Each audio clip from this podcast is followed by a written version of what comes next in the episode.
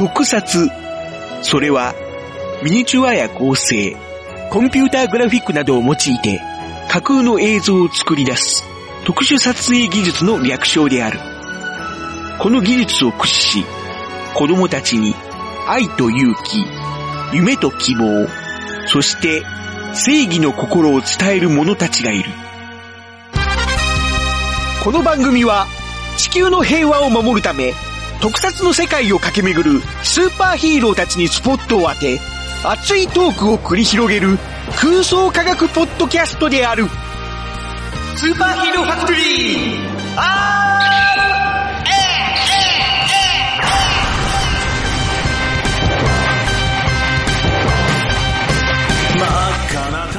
スーパーヒーローファクトリー RX はい。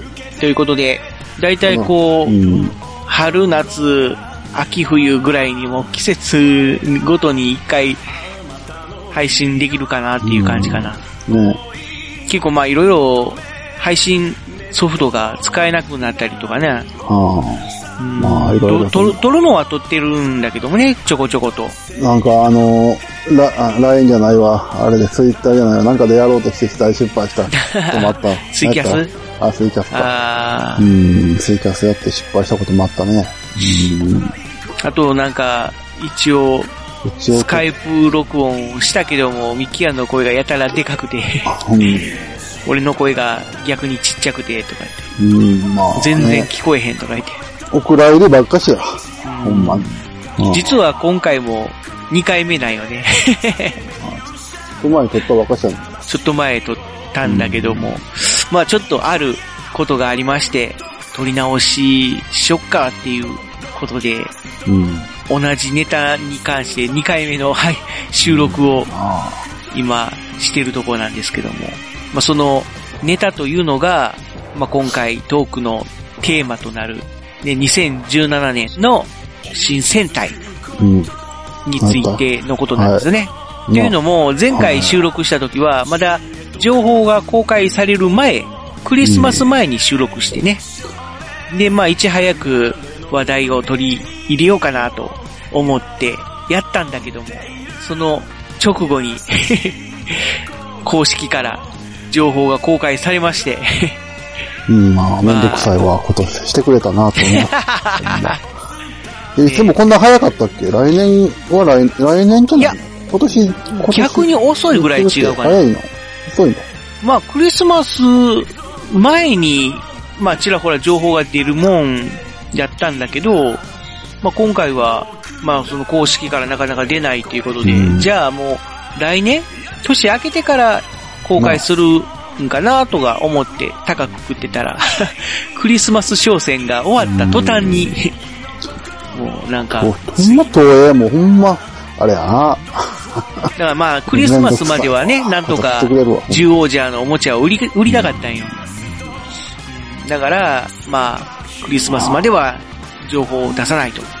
なんとか子供たちに最後の獣王者を買ってもらおうと。でも、クリスマス商戦が終わったからもう、次の戦隊、こんなんですよっていうね。ああ、うんまあ、ええね、ええけどさ。だからそこで、まあなんかね、こう、うキャラクターに関する新たな情報とかも、どーっと出てきて、で、まあみんなの知るところになってね。で、僕らが収録したのは、まあその辺には全く触れてなかったもんだから、というか情報公開される前だから、まあ憶測でね、いろいろ喋ってたっていうところがあったんで、まあその話題をもう情報公開されてからみんなが知ってるのに、うーん、なんか流すっていうのは、特撮ポッドキャストとしてはどうなんやっていう。僕らが別に、ね、その、特撮のポッドキャストやってるんじゃなくて、まあ普通のトークん番組やったら別にそれでもいいんやろうけども、一応特撮番組と銘打ってやってるから、これはちょっと、取り直した方がいいんちゃうかなということでね。まあ、うんまあ、とりあえず、まあ、うんやっていくそのね、公式の情報をもとに、う。これからはちょっと喋っていきたいと思うんで、はいオープニング明けで、早速、その話をしていきたいと思います。はいはい、オッケーです。それでは、今回も最後までお聞きください。はい。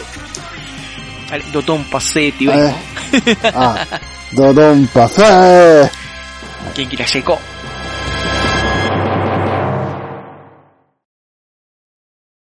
特撮ゼロ特撮ファンの特撮ファンに特撮ファンのための特撮応援マガジン。特撮ゼロ。燃えるハートで熱い思いを込めた珠玉の一冊。怪獣、ヒーロー、SF ドラマ。流行にとらわれず本当に見たい応援したい作品を徹底取材。時代を超えたニューマガジン。全国の書店にてただいま絶賛発売中。詳しくは特撮ゼロで検索。すべての特撮はここに集まる。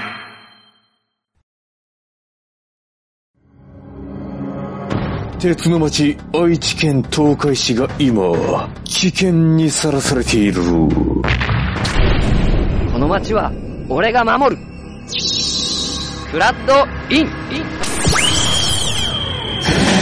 私は地中深くにある鉄の国パイロニアスから愛知県東海市にやってきた。俺が東海座？この町に新たなヒーローが誕生した。私に力を貸してほしい。共に戦おう。鉄の絆で結ばれた戦士の戦いが今始まる。鉄鋼戦士東海座。地域限定で人知らず活躍中。とやあみんな私は鉄鋼戦士東海座だこの私鉄鋼戦士東海座が第44回東海ヤングフェスティバルに参加決定2017年1月15日午前10時より東海市芸術劇場及び名鉄大田川駅西広場にて開催ぜひ遊びに来てくれ駅前広場で私と握手待ってるぜスーパーヒーローファクトリー !RA! はい、ということで、え本編に入っていきたいと思いますけれども、さあ、え、もオープニングにもちょっと紹介しました。今回のトークテーマ。来年の新戦隊、スーパー戦隊。う、何やったっけ？そのタイトルは、宇宙戦隊キューレンジャーうん。というね、もう、皆さん、ネットとかで、もうき、ね、新聞とかにも載りましたんで、もうご存知のことだと思いますけれどもうんキューレンジャー。まあ僕らはね、その、噂っていうかまあ、非公式の情報としてはもう以前から、けまあうん結構前からね、はいはい。うん、ちらほら出てたんで、まあね、当はい時あれやも。んね、キューレンジャーって、まさか9人かなっていう話をしとったけど、ほんまに9人になるとは 思えなかった。あの、10レンジャーと一緒でな、そうそうそうそう。まあ名前だけで、まあまあ、まあ10レンジャーってね結局5人なん別に。そうそう、10人いて10レンジャーじゃなかったからね。うん。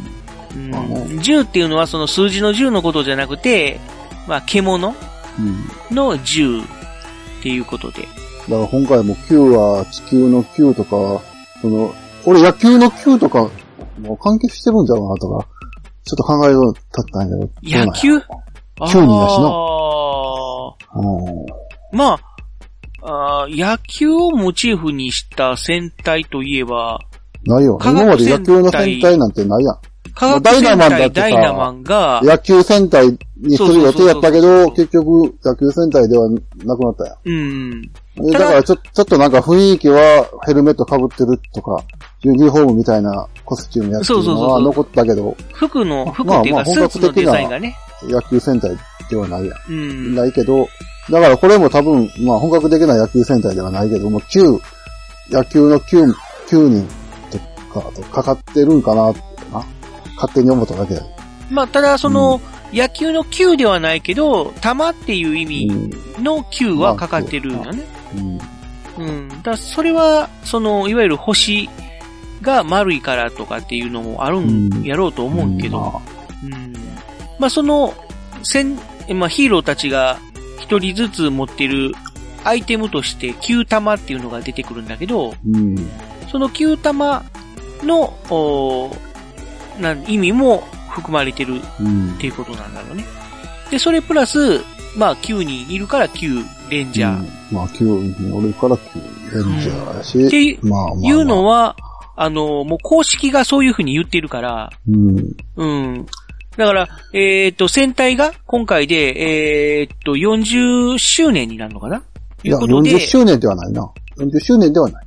え、何やったっけ？だって、40し、ゴレンジャーが始まったのが75年やから、だから、40周年ではない。あ、4、40種類目 ?40 作品目いや、40作作品目は今回のやつやろ人間じゃではないよ。あの、あ、獣王者か。獣王者がああ、そうかそうか。やろだからそのよアニバーサリーの次の年やから、なんかこう、ちょっと変わったもんやろうって、あの、ゴーカイジャーの後のゴーバスターズみたいな、ちょっと変わったもんやる、やりたいっていう。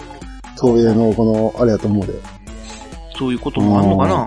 まあ、チャレンジ精神やな。まあまあ、チャレンちょっと、ちょっと、ジ精神ちょみたいなのは。ちょっとだけ残っ、東映が残ってた、残ってたチャレンジ精神やな。多分。まあ確かにでも今回のね、キューレンジャーは、割とそういうチャレンジ精神というか、うん、まあ新しい試みみたいなのにすごく豊富に含まれてる。ヒーローにはなりそうで、んまあ特徴としては、まあさっきも言ったその、今回の、えー、スターティングメンバーが9人っていうことでね。うん。まあ今までは、その、徐々に増えていって、まあ、最終的に9人とか10人とかになるっていうのはあ、はい、うん。っあってていうのは、要はあるパターンやったうんまあ今までの最高人数っていうのは、えー、10人。ら、十、恐竜じゃやった。うん、恐竜者恐竜者がまあ10人というかまあ、10種類の人がいて、人っていうかヒーローが出てきて、まあそのうちの、えー、バイオレットと、えー、グレーと、えー、うん。シアンあと、もう一人、誰だっけ？シルバーかななんか、あの、鉄火、鉄火巻きみたいな人やろ。カマキ。なんか、そんな、じゃ人じゃなかった？あの、がなんかち、カンフー深いみたいな人。あーはいはいはい。あれが恐竜グレー。うん。え？え、違うかったっけ？なんか、頭つるっぱげの、そうそうそうそう。あの、だから、アンキロサウルスがうんモチーフの。中国憲法を使う人ちゃうかったっけ？うん、名前は。が、まあ要はう、んその、初代が引退というか、去って、去るっていうかね、まあその、二代目に移行するっていううん。のがあって、人数的には最終的に14人が変身するっていうことにはなるんだけうどん、色的には10種類うん。っていうことなんだよね。で、それがうん。でうん、まあ最高というか。も最初から9人っていうのは、ほんまこれが初めて、うん。初めてや。今まで7人が最高やったもんな。今7人が最高って言うと戦隊もんじゃないけど。まあ途中まで戦隊もん仲間に入っとったんやろな。忍者キャプターは。あー、でも忍者キャプ忍者キャプターはターも一応東映作品でうん、えー戦隊もんの中に一応入っとったらしいで。でもなんか、ややこしくなるから、はなんか外れたんやろ。まあそうそうそうそう、そのあ、ーまあ石ノ森章太郎じゃないし、うん。でその原作者が一応、おあれなんて読むんやったっけ？ハッテサブロ。やって、サブロ。でもその、やってサブロー、バトルフィーバー J 以降はみんなそれやん。まあのそうそうそうそうそうで。平山さんとかのプロジェクトの名前やろ、共同ペンネームみたいな。感じのね。うん。まあ、その、平山さんは抜けるけど、一応その、グループとして、ち、えっ、と、共同おペンネームとしての、うん、やってサブローっていう名前は残って、うん。だ中の人は変わるんだけど、その一応原作はやってサブローっていう、それはなんでかっていうと、その、誰か一人の、えー、原作者の名前を使うと、その人に著作権がうん。全部いっちゃって、まあ最終的に儲けとかが出た時に、その、うん。分担がややこしくなると。それで、うん結構、あの、セーラームーンなんかは揉めたらしいよ。あ原作者の セーラームーンあ。のえセーラームーンンってでも、原作者おるよな。でも、オールの竹竹内。えー、なんとかさん、名前は出てこないけど、まあ漫画描いてる原作者の人がいるうんだけど、まあセーラームーンのアニメを作ったのは東映で、うんで、まあその、のおもちゃの展開とか、まあいろいろ商品展開する上で儲けが出るんやけど、原作者の方に、まあお金が入らんと。あなんでやと。なんでな。原作者は私やないの。原作者わあ、その人や。そうそう。でも、いや、で、東映からすれば、いやいやいやと。商売やってんのはうちですよと。あなたはあくまでも原作者であって、おもちゃ作ったり、アニメ作ったり、なんやかんやしてるのは全部東映ですよと。だから、あ収収入は全部東映側がいただきますよっていう話なんで。それは、そんなのありなの？まあまあ、だからそういうのは昔からあるのにちゃんと。あるんやけど、石ノ森章太郎先生はどうなっとったんやろ？だから石ノ森章太郎はもう今亡くなってるから。うん。まあその辺は、だから石ノ森、えー、石ノ森プロ？うん。プロダクションがあれば、ちゃんとなってんかな。と、まあ、いわはゆる東映側の折半みたいな形で、うん。まあ、その辺はうまいことやってるんやろうけど。竹内さんは多分事務所がなかった、個人、個人やったからかな。うん。なんかそんな、ゲゲゲの女房でそんな話してたわせ。事ああ、務所作った方がええって言うとった。うんだから作ったんや。水木、水木しげるも。あ、水木プロ。ああ。水木プロ作った。うん。北郎、北郎ってか悪魔くんの前にな。そうそうそうそあう。うんあ。うん。まあ、だからそういうふうなことを、まあ、しなかったから、うんまあ、ちょっとややこしい問題になったっていうのもあって、うん。で、まあ、だから東映側も、セーラームーン以降は、うん。そういう共同ペンネームみたいなのをよく使うようになってあ、まあ、戦隊ものとか、まあ、ヒーローものに関しては、その、やって三郎っていうこの後サ名前。ブローやな、大体。で、えっ、と、プリキュアシリーズみたいなのプレキュが、アも確か、あの、あれ、共同ペンネームちゃうな、あれ。あピョの、あの共同ペンネーム。あの、ペンネームやな。えっ、とね、えー、東堂泉、ああ、はいはい、そうそうえ。ーっていう、まあ、ペンネーム。うん。これ共同やな。そうそう、東堂泉っていうのは、大泉撮影所っていうのがね、うん。えー東映の、えーまあ、撮影所？練馬の方に大泉撮影所っていうのがあるんだけうどん、そうん。れを、まあ、モチーフにしてるペンネームらしいよな。うん。うんあと、共同ペンネームといえば、あの、サンライズの矢立はじめ、うん。あの、ガンダムとか、うん。まあ、原作っていうのに、えー富野義行っていうのと、並んで、矢立はじめっていううん。名前が入ってることが多いんだけど、その矢立はじめっていうのもサンライズ側の共同ペンネームらしい。はだから、あのー実体がないっていうの。うん。誰か個人っていうな名前じゃなくて、いろんな人が集まって、まあ、矢立はじめうん。がね、あの、あの、東堂泉とか、やって三郎っていう名前でうん。活動っていうか、うんまあ、その作品を作ってるっていう。で、それはなんでそういうことにしてるかっていうと、誰か一人に、まあ、収入が全部いかないように。うん。まあ、ととのつまり会社側が儲けるための、うん。手段ということで。うん。まあそういう風にしてるっていういきさつもあるから、だまあ、そうやったら今日、あれや。そうそうそう、結キャ局、プター、キャプター、えちゃん。キャプターをや、あれ、や、や、あの、一応、まあ、やって三郎が原作やけども、どうなんやろな、まあ、まあ、チャンネルも違うっていうのもあるんかもしれんけど。キャプターは、えっ、と、石ノ森章太郎じゃなくて、えやって三郎やってひ、ひじり。えー、ひじりゆうきっていうの、あの人。ああ、はいはいはい。あの、漫画で言うたら、えー超人、超人、超人ハルクじゃないや。えっと、超人ロックか。ああっ。ていう漫画を描いてた人。うん。うん。あの人が、うんまあ、一応漫画は、漫画は頼んでる。そうま、漫画描いたりうん原案みたいな形の、ううん、扱いなんだけど、ん。まあ原作は、うん。まあ、キャプターは、まあちょっとこの、カラーが違うからな。設定とか。うん。まあ戦隊っていうのとはちょっと違うような雰囲気ではあるから、だから今回のさ、まあキューレンジャー、うん。まあ、兄、あの、兄弟じゃない。か、キャプター的に言うと、一人一人の個性が出せるか。5人やったらまあ、なんとか個性出せるけど、うん増えれば増えるほどな、まあ、ただ単にこう、主人公の横でな、こうなんやろ、わさわさしているうんだけの存在にならんのか。一応、その、東映のもう公お式うホームページが、あの、情報公開とともに、うん。まあ、サイトも運営が始まって、うん。で、まだ断片的なんだけど、一応そこの中でも情報が見れるんやけど、うん。その中で書かれている、まあ、プロデューサーの、うん。あのー説明っていうのかな、うん。の中に、えー、まあ、今回は9人うんが全員主人公です、みたいなはことが書かれてあって、い。うん。その言葉通りであれば、そういう9人のいろんなうん。掘り下げっていうか、一、まあ人一人に対するバックボーンなんかを番組の中で50話ぐらいしかないのに、それできるのか。やっていくつもりなんちゃうかな。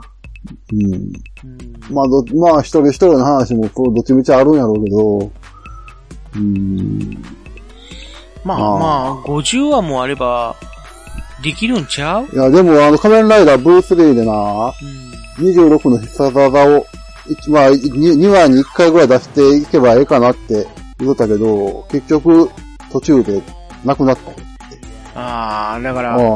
まあ、その辺26のも必、殺技、もう、な何個、10個も出えへんうちに終わったで、あれ。それは多分面白くなかったからやろうと思うんだけど、ただ単に。まあ、V3 が弱く感じるっていう必殺技ですよ。V3 ってさ、あの、26の必殺技あるけど、その分弱点も多かったやんか。うんだから、その弱点を克服するために26の必殺技があるんだな。一つ一つ紹介していくっていうのを最初のあれで、設定の時に入れたんやけど、結局、結局そのドラマに盛り込んでいけうん、盛り込んでいかれへんかったらいいけど、その辺の、あの、話し合いとかも、まあ、曖昧やったんちゃうかなっていう。だから、脚本書く人と、うまいこと練れてなかったんちゃうかなっていうのもあるから。まあ、脚本が一人じゃないっていうのもあるよな。まあ、それもあるけど、一人の脚本家が全部、全話やる、やったら、まあ、こう、す、筋妻が合うようにいうか。いやでもの？あ、のうんウルトラマンシリーズ、ウルトラシリーズなんかも、まあそういうだ、いろんな脚本家が書くけど、一応まあその、打ち合わせの段階で最初の、打ち合わせの段階でもイメージのすり合わせとかは、普通はやるというか、まあ、あの、あるから、もう今回はこういう風な方向でいく思ういきますよっていうことで、うんうん、話すり合わせたら、一応もうそのつもりで脚本書くと。で、まあ、うんウルトラシリーズでもね、あのー実相寺さんみたいに、ちょっとこのはみ出るような作風を書く人も、それはおるけど、ただ、大きくは外れへんわけやんか。まあ、設定は一緒、まあまあ、一緒、まあ、一緒やけどさ。うん。だからまでも前の、だから作品、回とかの、まあまあ、こうストーリーを見ていかんと、なかなかこう、作本も書きづらいと思うんで、ね。あ、まあ、まあ見てな、見てなくて、まあ書いてくださいって言って書書いたのも結構あったらしいからな。うんウルトラマンと仮面ライダー、あの当時。うん。まあ、そう、だから、その、やりながら、うん急にだからな、あれやね。そうそうそう。前まで本郷って言うとったのに、おやすさんがな、本郷言うとったのに、次の週はたけしって言うとったり、意外とするね。どっちやねんって。どっちの呼び方ややねんって。たけしって言うとったやん。本郷言うとったやんっていうことになる。う んまあ、ええそこら辺の筋妻が合わせができるかどうか。っていうかブレる、ブレるねブレるね。あまり、脚本家の方にうん。周知されてなかったっていうのもあるんやけど。うん。今はどうなんやろ？今は、今は大丈夫そんなこともないやろうし、うん。まあ、その方向性で行くっていうんやったらもうそれで行くんちゃうかなと思うけど、旧、まあ、旧レンジャーの方向性は、ど、ど、どこに向かっていくんやろな？ただ、あの、舞台も一応、今回の舞台は宇宙って言うけど、うん。その宇宙っていうのが、まあ、言ったら、でも、今まで戦隊もんで宇宙を舞台にっていうか、宇宙宇宙から地球に来るっていうのがほとんどやかあら、るで。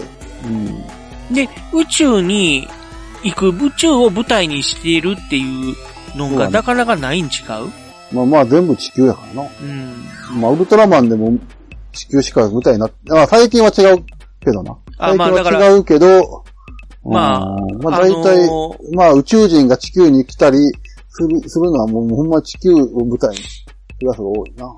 うん。ウルトラの映画とかは、もうウルトラの星が舞台やったりとかな。うん。他の惑星が舞台やったりとか、まあそういうのはあるけど、ただ、まあ他の惑星を舞台にしても、ベースはまあ地球やと。だから、今回は地球のどこかを、うんまああくまでもここは宇宙のなんとか星ですっていう。まあまあ、そういうパターンや。やろどっちみち。うんそのパターンはあるんやけど、まあ、きゅ Q レンジャーが地球じゃなくて宇宙を舞台にするってことは、いろんな惑星にな、だからもう、旅し、旅していくってことなのか。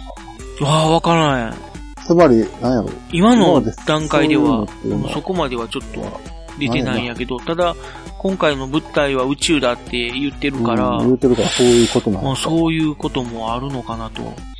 あでもだから宇宙、今まで宇宙を舞台にした言ったら、東映作品で言ったら、宇宙、ジャスここ、ジャスピオン？うん、ここが惑星ゼロ番地。うーん、と宇か、宙からのメッセージ。うん、銀河大戦やろう。あと、ほんまに宇宙、キャプテンウルトラ。うん、まあキャプテンウルトラなんかそうやな。ほんまに、うん、それぐらいしか、うんジャスピオンって、いろんな惑星に行くんやだから、だから怪獣、巨獣が出る、まあうん惑星けにど。惑星に行くんやったっけ？行って、まあ対峙するみたいな設定やから、まあ宇宙を転々とするみたいな感じやったけども。まあ、そでもそのぐらいしかないもんな。宇宙刑事ギャマンって言うても地球やったしな。まあまあ、地球にやってくるっていう感じやからな。うん。もうだからこの、まあ今までやったことがないジャンルではないから、うん。やってやれんことはないとは思うんだけど、まあ、だから、いろんな惑星を旅して回うるんっていう感じなんかな。でも、こういう、そういう戦隊もんはないもんな、今まで。まあ今まではなかったな。うん。だだからその辺も新機軸として盛り込むのか。から、まあ、そこでチャレンジャー、チャレンジ魂、東映の、それを発揮するのかな。で、その、Q レンジャーは9人出てくるんだけど、うん。まあ、みんなね、この、色替えだけじゃないっていう。今まではだいたいまあ、基本レオタードスーツみたいな感じの、まあ模様が一部変わってるとか、まあうん言うだけで、基本、まあ同じ素材、同じデザインを流用するっていう、まあ、色違い。色違いっていうだけの見分けやったんだけど、今回は、本当になんかこう、レオタードスーツのうん。人もいれば、うん。うん、なんかこう、うん、毛が生えてたり、羽が生えてたり、うん。鎧みたいなうん。プロテクターをつけてたりとかね。いろんな、もうパッと見ても明らかにこれ、あーなんかこれだけ一人キャラ、なんかデザイン違うなっていうようなうん。キャラクターも混じってるっていう感じうん。のね。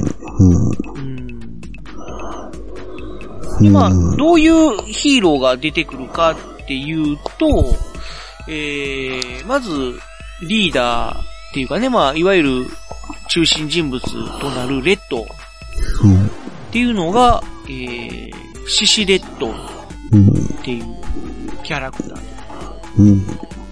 うん。獅子座やな。まあ、獅子座がモチーフ。うん。えー、っと、名前が、ラッキー。池田っていう、まあ、あのー幸運の星の下に生まれついたみたいな感じの、うん。うん、まあ、ラッキーっていう名前で、すごくやっぱりついてるっていうのかな。うん。なんかピンチに陥っても、こう、ラッキーで、ラッキーマンやな。あ 俺もそう思った。あ。うんまあ本当になんかラッキーマンみたいな感じのなんでな。リーダーらしい。リーダーというかレッドらしうん。い。で、えー、サブリーダー的な位置づけなのかな？今回は。えー、サソリオレンジう。っていうんサソリ座がモチーフのうん。オレンジの、うん。うん、戦士っていうことで。なんか、サソリオレンジ。機オレン械だ。ジ、機械だのな、敵でおおらへんかったかな。機械だの敵も割とそういうね、なんか、なんとか、なん、なんやろ、その、色の名前と、うん。ああ、オレンジアントやった。オレンジアント？うんああ、オレンジアントやった。機械だの場合は、色がな。前に出てくるのか。そうやな。だいたい色やな。色が前やな、全部。色が前。色が前でもないわ。カブトガニエンジとかおるわ。ああ、逆の場合もあるのか。僕の場合もある。うん。カーマインスパイダー、うん。コーマンレッドコンドル、うん。サソリブラウン、うん。ゴールドウルフ。うん。でももう、どう考えても、そ、そ、それをパクったんじゃん。へえ、パクリはないけど。まあまあ、東映やからパクってない、うんパクってるっていうか、まあ、一緒やけど、オマージュは人やな。まあまあまあまあ。もうん一応う。そのうん、えーっと、何でもありじゃなくて、一応、ルールとしては、まああくまでも星座がモチーフっていううん、まあ、正座や。のがあるから、うん。で、えーっと、名前がスティンガーっていううん。名前らしいんだけど。うん。スティンガー。だから変身する人の名前が、あれやな。んかみんな、あれ、あだ名？ペンネームみたいな。ああ、どうなんだろう、コードネームみたいな。感じになってるのか、それとも宇宙人っていう設定だから、うん。まあそういう名前になってるのかわからないんだけど。うん。で、えー、通常は、えー、サブリーダー的な位置づけになることが多いブルーうん。が今回は、まあ、狼座をモチーフにした狼ブルーっうん。て言って、えー名前はガルって言うんだけど、え、なんか、オレンがたがるって。ああれ、ウルフか？ウル。あーあとあのー仮面ライダー牙で、うん。ガルル、ガルルっていう名前やったかな。ガルルは変身した時の名前ガルルセイバーとかいうやんね。変身した時の名前やったっけ？なその人間体、ガルルじゃな。忘れた。まあ武器の名前とかに、うなんか、ガルルなんちゃらみたいなうん。名前が使われる、出たけど。うん。まあ、ガルっていう名前らしいんだけど、うん。ブルーが今回は人間体じゃないっていう。うん。まあ、獣人、中人。うん、まあ、顔が、まあ、狼をモチーフにした、だから、多分あの、もしかしたら獣王者のパターン、あれ人間に体に変身するよな、獣王者は。獣王者はね、変身、うん人間体になるけど、まあ、今回ど、はな今回はもうらないと。人間体には変身せえへん。そうまあ、だからまあ、人間体っていうか、まあ、変身解除すると、この姿になるっていうね。うんうん狼っていうよりもなんかハイエナみたいな顔してるけどな。うん敵、敵っぽい。そう。まあ敵っぽい顔してるうんうん。まあ普通やったら敵、敵なん普通やったらそうね、悪、悪の幹部とか、まあい、そうなキャラクターこや。の辺はアクマイザー3とか、もう、あれかな、オマージュかな。いやー、わかんないけど。うん。まあまあまあ、そういえばそうやな。アクマイザー3も人、あ、でも、アクマイザー3は後半、人間体に変身するけど。まあ主人公だけな。うん。イビルもガブ、ガブラも、そのままや。ガブラはガブラッチョになるけど。まあ、まあ、ガブラッチョにはなるけど、人間体やなれ。あれ？イビルって変わるんだら使わへんかったっけ？変わるんだ、人間にはなれへん。ああ、そうかそうか。ああ、な、なんか、なんか、扇、扇、扇風機とか、あーなんそっかそっかそんなには変身する。そういうのになるのか。うん。うんうん。だから今回はこういう形でね、人間体と、まあその人間体じゃないうん。のとのこの入り乱れた感じになるらしくて、うん。で、えー、あと、えー、ブラックうん。が、まあ、お牛座をモチーフにした、うん。えー、お牛ブラック。うん。で、名前は、変身前の名前はチャンプって言うんだけど、なんかもこれう太陽、が太陽に吠えろ、太陽に吠えろに出てきそうな。あだ名、あーチャンプあ刑事とか。あこれがまあまたあの、まあ牛をモチーフにした。ロボットっていううん。ロボット設の。定で、まあ、なんていうのか、こう、ごっつい体をしてるよね。うんまあ、まあ、くブラック、あら、なんかごっつい体の人かな。もともと。うんで、まあ変身しても、もう要は、あの、レオタードスーツじゃなくて、もう、全身鎧みたいな感じの。うん。うんだから、うんあのー戦隊、スーパー戦隊で言うと、えーっと、銀河マンか。おったよな、銀河。あ、そう、銀銀河マン。に黒騎士っていう、うん。小川さんが変身したやつそう？やろそうそうそうそう。あれっぽい感じ。うん、あれっぽいよな。あれっぽい。うん。まあ、それをむなんかモチーフにしてんちゃうの？モチーフっていうか、それも、考慮に入れとんじゃん。まあまあ、多分ね。うん。で、えーっと、お次が、えー、天秤ゴールドっていうのが出てくるうん。んだけど、天秤座ってなんな、天秤座ってなんモチーフ天秤やから、まあ、天秤座、天秤座やろ？うん。天秤座は、何なの？天秤なの？て まあ、天秤。うん天秤ゴールドっていう。うん。で、変身前の名前はバランスっていう。バランスじゃないな。これ多分バランスっていうイントネーションなんやろうけども。うん。で、このバランスっていうのが、えー、機械生命体うん。っていう位置づけで、うん。うん、だから、えーっと、戦隊で過去に出てきたといえば、あれかな？えーっと、なんだっけ？えー、五星者うん。に。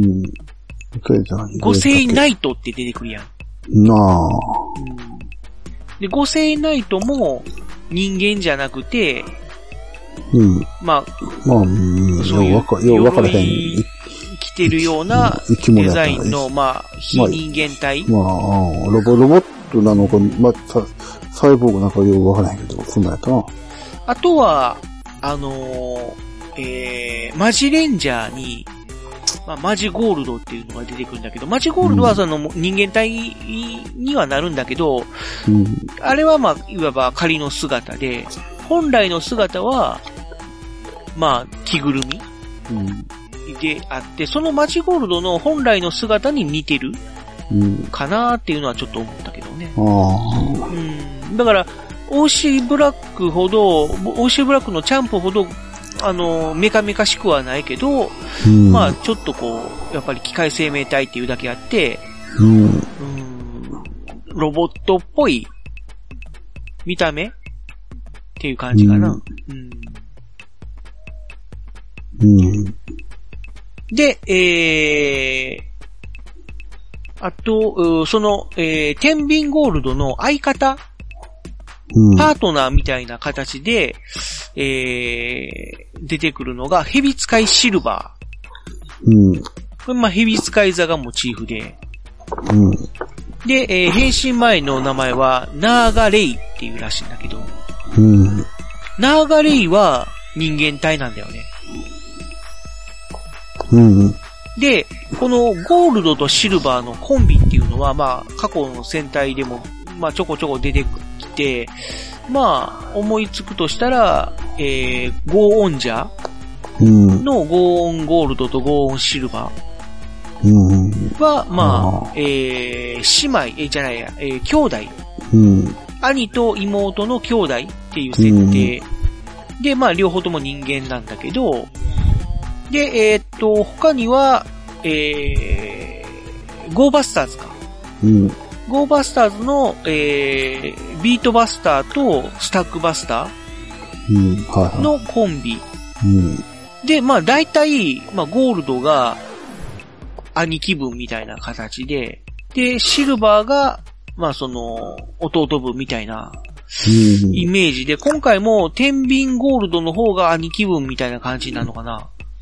まあで、シルバーの方そんなが、感じやな。あの、弟分みたいな感じなんだけど、この写真、写真のこのか型を、型、型そうそうそうに手をそう。まあ、シ置いてる。ルバーが、じゃない、ゴールドがシルバーの方に肩をこうグッとこうんう、かけるような。かけてるところゴールドの方が、目上ですよ、みたいな感じのな。まあ、うん、なんだけど、面白いのが、あの、シルバーの方が今回は人間体やっていう。あうん、だから、ビートバスターと、あの、うんスタックバスターの逆うん。ていうのが、まあ、面白いな。どんな感じになるのかなっていう。うん。まあ、ギャグメーカーやろ、これ。は、どうなんかななんかな。わかんないけど。あー地獄で兄兄弟みたいになられへんやろ。地獄兄弟は、うんまあ、あんな感じでもないかあな。あ、あの興味でもないやろ。陽気な、陽気な感じがする。あと、えー、まだ言ってないので、えー、カジキイエローっていうね、カジキ座がモチーフうん。になってる、うん黄色の戦士で、えー変身前の姿はスパーダっていう名前らしいんだけど、うん。うんカジキ、ヤクロ、スパーダ。スパーダってまあ、あの、ちょっと、その辺はよくわかんないんだけど。うん。で、これもまあ、人間体うん。で、まあ、一応設定的には、えー、まあ、料理人っていう、うん。うん、そうな。まあ、黄色やからそういう食べしん物。坊みたいな感じはなるんかどうかは、それはわかんないんだけど、一応、カレー、カレー好きじゃないの？まあどうなんやろな、うんカレーとかも一応料理やから、うん。料理のうちに入るんやろかわからんけど。うん、でも、変身する人も公開されてるけど、やっぱイケメンなよな。イケメンな人間体の人は基本、まあ美男美女っていうか、まあ、はあ、もうなんかそこら辺がな、なんかこう、うんちょっと、がっかりやな。まあ無個性っていうか、だからもう十、えー、ジェットマンだけやな。黄色、黄色、ザ・黄色っていう。うん。チレンジャー以降のザ・黄色っていうのはな。あーまあ、ゴーグル5と、この、あの、ジェットマン。まあ、この、な、カジキイエローもな、この、その路線を貫いてほしかったな。料理人バイオマンもちょっとこう、ぽっちゃり系あのやつは出てきたけど、あれは黄色じゃなかったけどな。ブルー、え、きグリーンやろ？グリーン。グリーンドゥとかっていう。うん。サブリーダーやったよ。まあ、一応な、ちょっと珍しい形やったけど。うん。だからなんかこの、見た目からすれば、割とこの、カジキイエローは、なんていうのかな、まあ、イケメンの中でもちょっとこのクールな感じがするから、うん。あの、クールなイエローっていうのは珍しいのかな珍しいよな。クールなイエローは今までおれへんな。見た目的にはこのブラックとかブルーになりそうな人やもんな。うん、まあでも、どっちかっていうと、し蛇使いシルバーの中の子は、可愛い感じのうん。感じやから、まあ、一応まあ弟分でいう、まあ、天秤ゴールドの、まあ、下についてるっていうことやから、うん。まあそういう感じでもいいんやろうけど。だはから、料理人って言うても、イメージ的にはもしかしたら、あの、あのキャラみたいになるのかもしれんな。えーと、あの、ワンピースでいう、サンジあ。あ的な、あ。まあ。うん、まあ、まあ。食わしてやんよみたいな感じの。アンペスさんも見てないから分からへんけど。あ、そうなんや。ああ。まあ、うん黄色でた食べ物が出てきたら、ダルマジローさん連れてこなあかんわ。いやいやいや、ダルマジロさんはちょっともう、あの人、うんあのー機械つけないといけられへんだからもうわかんねんけど。まあでもだからそこら辺の、ほんまに、うん、ザ・黄色っていう人連れてこんと、ほんま。このカジキイエローの見た目の特徴っていうのがね、なんかね、ものすごい尖ってるんよね。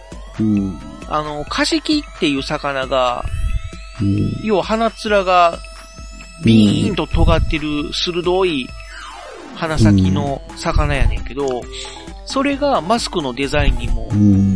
導入されてて、うんもうあの、なんていうのかな、天狗の鼻みたいに、この、鼻の部分がすごい前にグーンと突き出てるんよね。うん。これ見とったら危ないなこれ、突き刺さりそうやなって思うんやけど、大丈夫なんかな？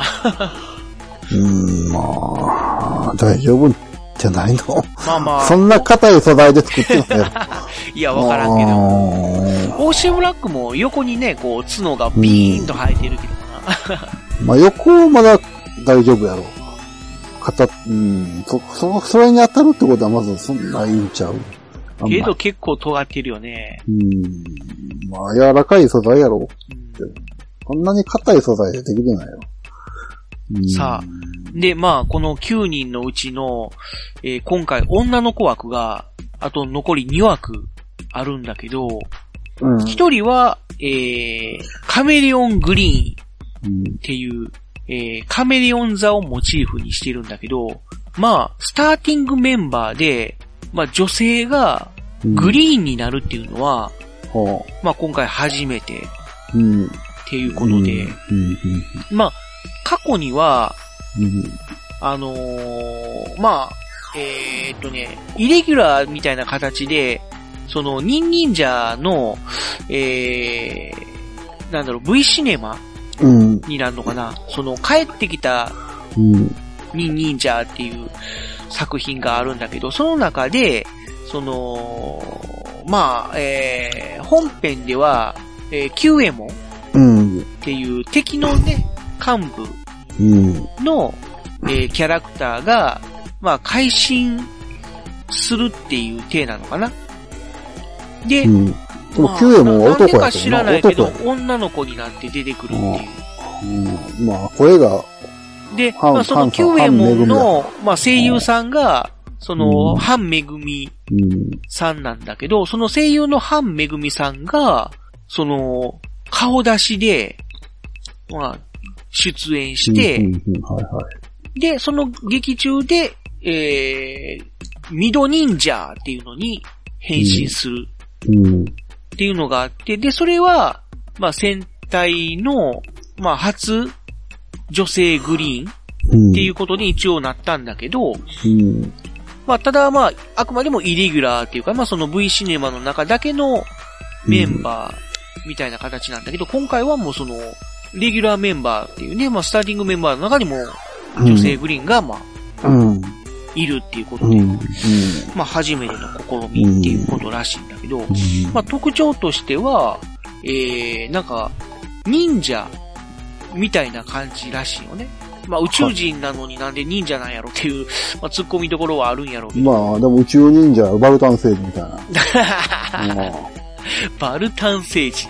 宇宙、宇宙忍者やろまあ、バルタン星人は忍者っぽくないけどな、全然。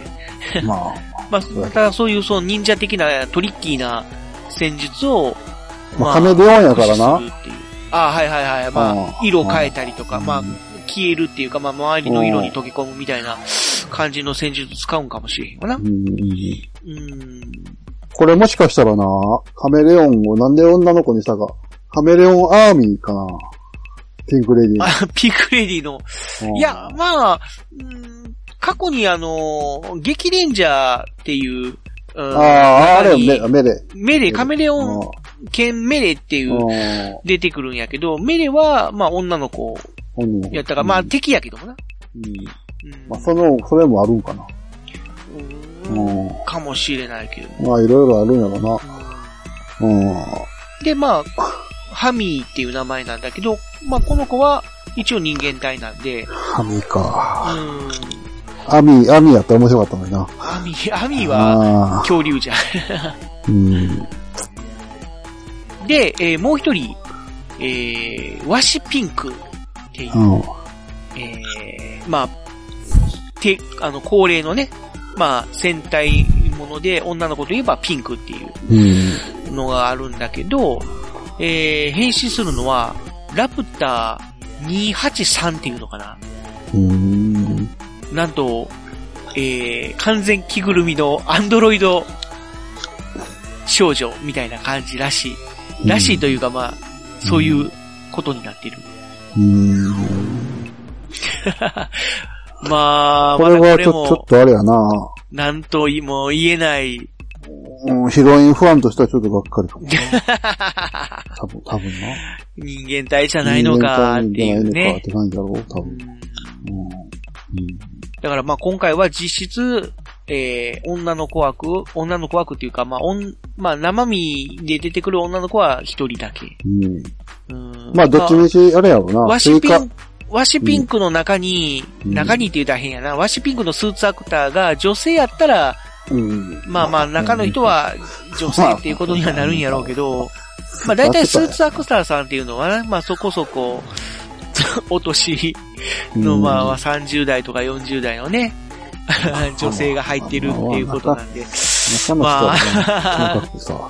なんとも言えないんだけど。うん、でもこの、わしのやつはな、変身したとき、変身せえへんときは、羽ついてないねんな。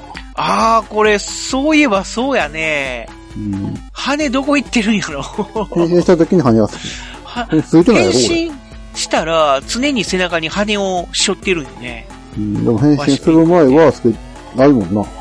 大体あんな、もうなんか邪魔になるようなものは、うん。もう普通は凹ましてるもんやだから逆やんな。変身したらなくなるっていう。